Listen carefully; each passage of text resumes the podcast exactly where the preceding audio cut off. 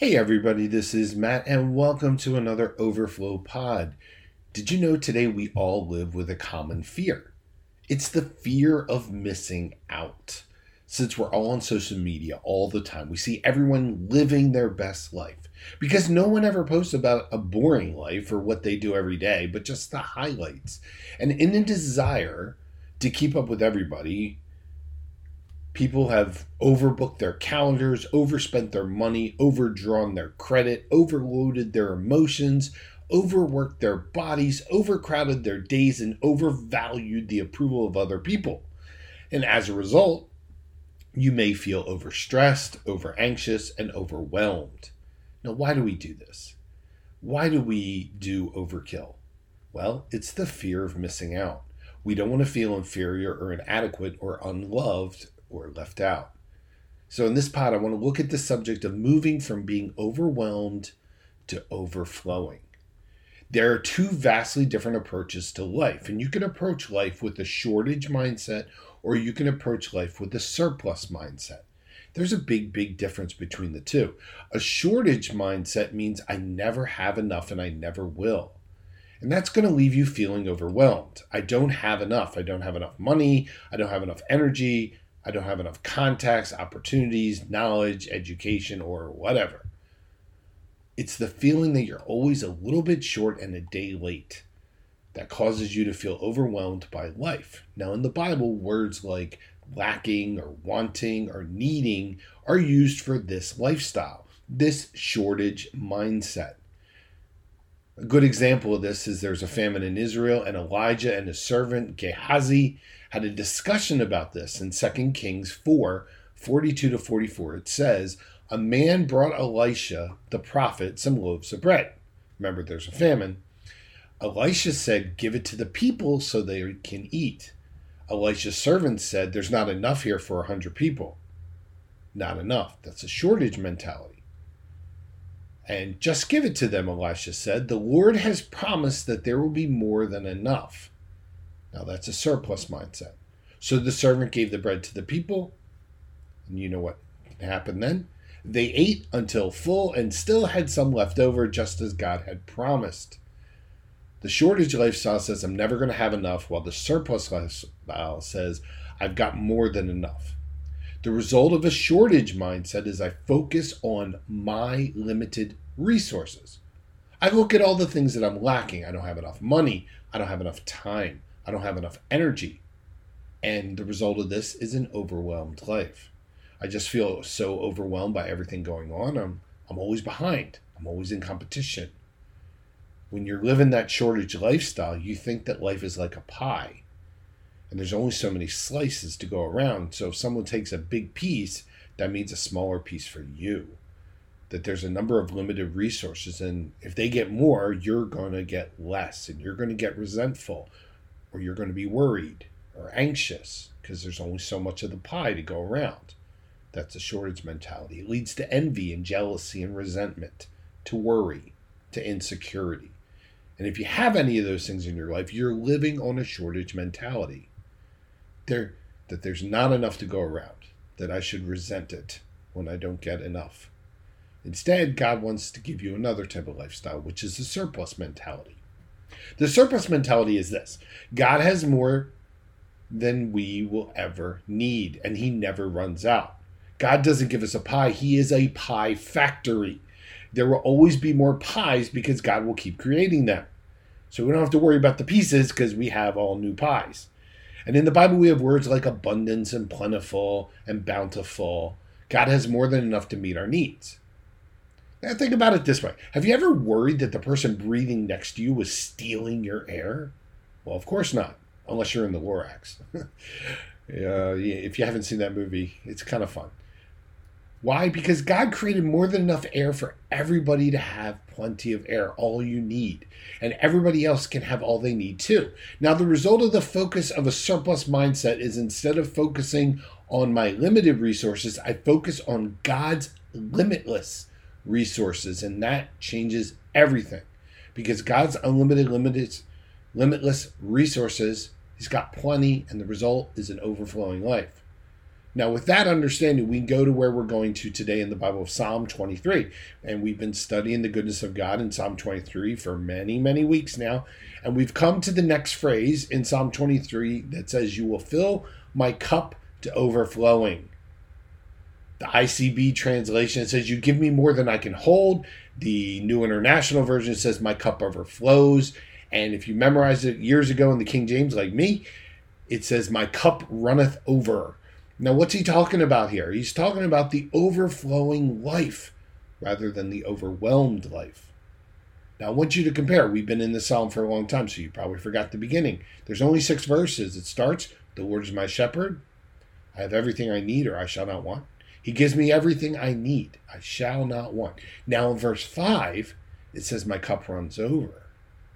He's taking it to the next step. See, verse 1, God gives me everything I need. Verse 5, God gives me more than I need. My cup runs over. I can't keep it all. Now, what's your cup? What's the metaphor here? It's, well, it's your life.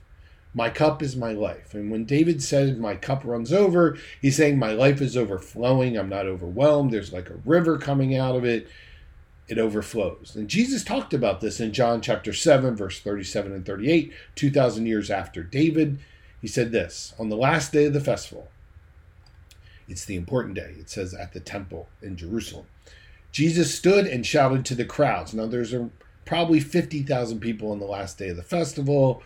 And you can imagine the drama and the crowds. And Jesus stands up and shouts to everybody. And what he shouts is this the verse continues If you are thirsty, come to me. Everybody kind of looks around, probably.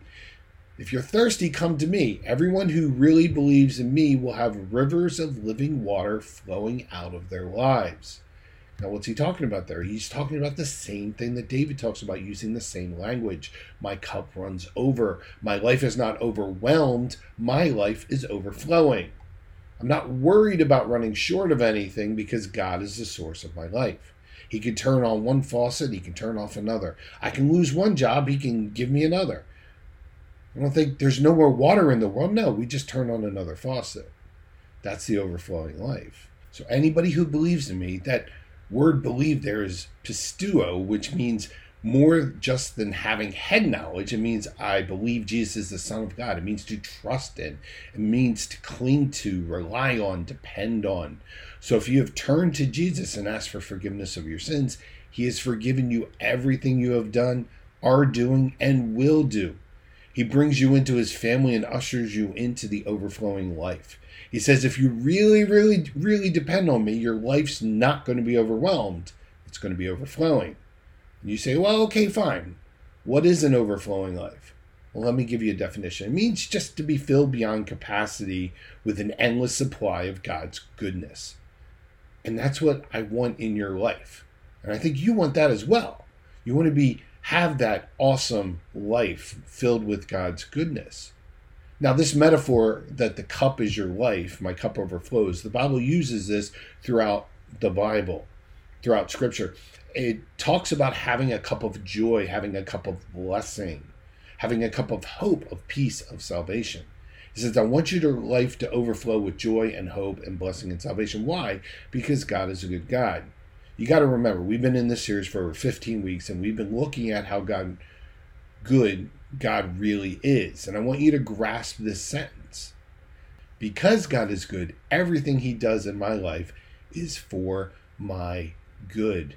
Anytime you have any doubt, you're going to get in trouble. You're going to worry. You're going to have all kinds of problems because God is good. Everything he does in my life is good. Even the tough stuff he does in my life is for my good. Now, there are a lot of verses in the Bible that talk about this. Isaiah 48, 17 and 18 says, I am the holy God who rescues you. For your own good, I teach you and I lead you along the right path. The reason we have the Bible with all these principles in it, he says it's for our own good. He teaches us so that we can live a better life. And then he says, How I wish that you'd obey my commands, then your success and your good fortune would have overflowed like this flooding river. Did you know that God wants you to succeed in an overflowing way? Of course, He wants you to overflow with good fortune and success. Everybody wants to be a success, right? Well, He says all you have to do is observe the commands I gave you. That's your key to success and good fortune.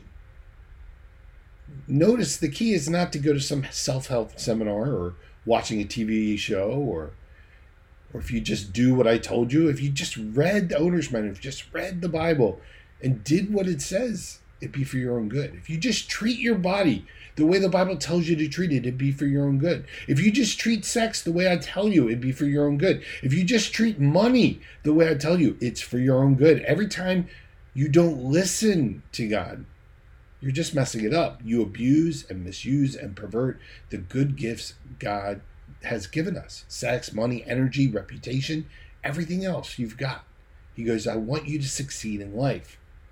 Remember, God is a good God. He has plans for our life. And if you would just do what He tells you to do, you'd be a lot more successful. Well, we'd rather go with our own plan. Then you have to ask yourself, how's that working out for you? for me, it never works out well anytime I disobey God, God says, do it this way, and I do it the other way. And at the moment, I start doubting the goodness of God, and the fundamental problem has nothing to do with God. It's because I'm not doing what He asked me to do.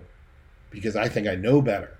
I think I know what will make me happy more than God does. In fact, I'll just be my own God. And at that point, I doubt the goodness of God. And anytime we do that, we make a fatal mistake because God knows what will make us happy more than we do. You don't even know what will make you happy. You think you do. When I think I, I know I'm going to make myself happy by doing something different than God says to do, it will cause all kinds of problems. We'll be overstressed and overstrained and overburdened and over anxious and overwhelmed because we do it our way. He says, Look, I do this for your own good. I'm a parent who loves you. I'm the loving Heavenly Father. And anytime you disobey me, you're just saying, I don't trust you. I don't trust your goodness. I don't think you know what's best for me. 2,000 years after David wrote that, Jesus said the same thing, John 10 10. In the Amplified, it says, I've come that you may have real life and enjoy it in abundance to the fullest until it overflows. Jesus says, That's what I want you to have. I want you to have a full life. I want you to have an abundant life. I want you to have an overflowing life. How do we experience that? The idea that nothing is impossible with God is built on the supply mindset that says it's not my weakness, it's not my shortage, it's God's strength that's going to get me through everything. So, how do we experience the overflowing life? Well, we need to start with some good daily habits that will help us in this direction. The first habit that we can make is to stay connected to Jesus every day. You got to do this. This is the first, the most important John 15, 5, Jesus compares it to a grapevine. He says, I am the vine and you are the branches. If you stay connected to me, you'll produce a lot of fruit, but you can't do anything without me. Years ago, I had a friend who started his own, making his own wine and beer, and he would go out and harvest grapes for his wine. And one thing he learned real quick was that if the cluster of grapes happens to be on the grapes, but it's been cut off, it'll die real quick. And you can tie on grapes to dead branches, but if they've been cut off from the root, cut off from the vine, they're going to die. The same thing is true with you. If you try to go through life on your own power, you're going to be overwhelmed. But if you're connected to the vine and you're plugged into Jesus, you're going to have power. And I've told you this before. A toaster can't fulfill its purpose unless it's plugged in, right? A vacuum cleaner cannot fulfill its purpose purpose unless it's plugged into power. You, as a human being, as a woman, as a man, can't fulfill your purpose unless you're plugged into power. If you're cut off like a great branch from the vine, you're going to shrivel up and die. You're going to be overwhelmed because you got to stay connected. You can't do it on your own. Jesus says, I'm the energy, I'm the power. So, how do you stay connected to Jesus on a daily basis? Well, spend time with Him, right? Not hard. We've talked about this previous pod about having a banquet in the Bible, and that every day when you wake up in the morning and you sit down and you read the Bible for a little bit, let God talk to you, you talk to God, and you have a conversation. It's called prayer. You listen, you be quiet, you spend some time. Quietness in this day and age is really rare my wife just went away and she went on vacation to this for a very short trip. And as she's in the hotel, they pipe music in. There wasn't a place where she could go where it was quiet because she wanted to go on a telecon and she had to go somewhere and it was loud everywhere you go. It is so different to just be still before God. And that's one of the hardest things to do to be quiet, to spend some time with God. And it doesn't have to start out long, you can start out short and then build. See, you can't have a relationship with your husband or wife or your best friend if you don't spend time with them. If you're not spending any time with God, you don't have a relationship with God. And you, to have a relationship, you have to have proximity, you have to have frequency. The way you stay connected is to have that daily time alone with God. And then throughout the day, you just kind of review it and go back over it. John 15, 7 to 11 says this If you stay connected to me and my words remain in you, you may ask any request you like. That's in prayer. And it will be granted. That's a promise. My true disciples produce much fruit. This brings glory to my Father, so stay connected to my love. You stay connected to my love when you obey me. I've told you this so that you will be filled with my joy. Yes, your cup of joy will overflow. There's that word. That overflowing life, rather than the overwhelmed life, comes from being connected to God. It means you got to spend time with Him, you got to remain in Him. So, how do you do that? There's a word in the Bible of how to stay connected. It's called meditation. Now, when I say the word meditation, I know what you automatically think. You think, you know, om and contemplating the lint in your clothes or whatever. No, no, no. That's Easter meditation, New Age meditation. Meditation is just really just seriously thinking about it over and over again. So you get a verse, you read it, and then you think about it. And you question, you know, you question it and you ask about it and you think about it. I mean, how many of you know how to worry? Dumb question, right? Worry comes natural to us. If you are a pro at worry, you are a pro at meditation. When you take a negative subject and you go over it over and over in your mind, it's called worry. That's like you worry about something bad's about to happen. When you take a verse from the Bible, a promise from God, and you go over it in your mind, it's called meditation. It's a positive thing. So some of you are pros and don't even know it because you've never done it before. But if you worry or fear or have an anxiety and think about it over and over, well, switch it up. Look at a verse, look at a promise, go over it over and over again.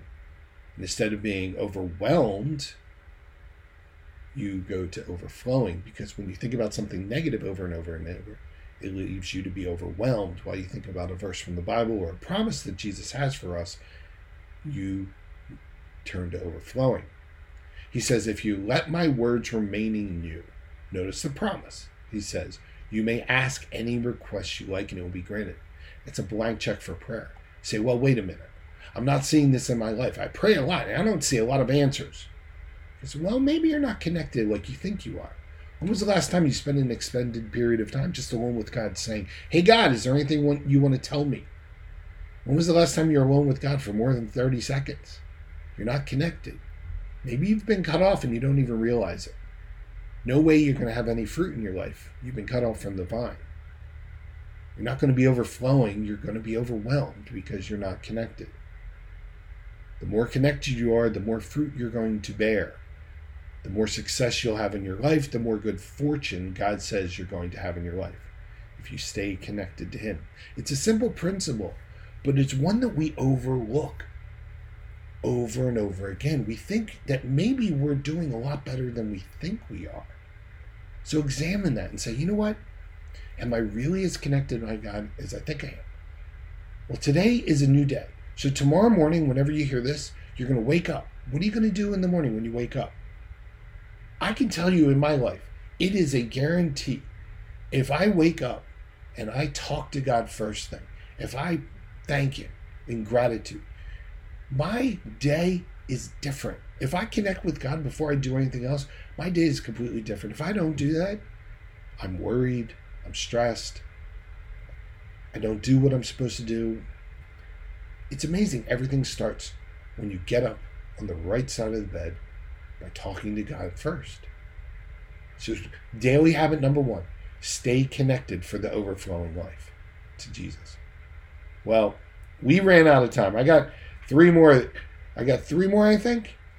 Three more daily habits. So, next time we're going to continue on the habits of an overflowing life. So, I hope this podcast encouraged you. God bless, and I'll see you next week.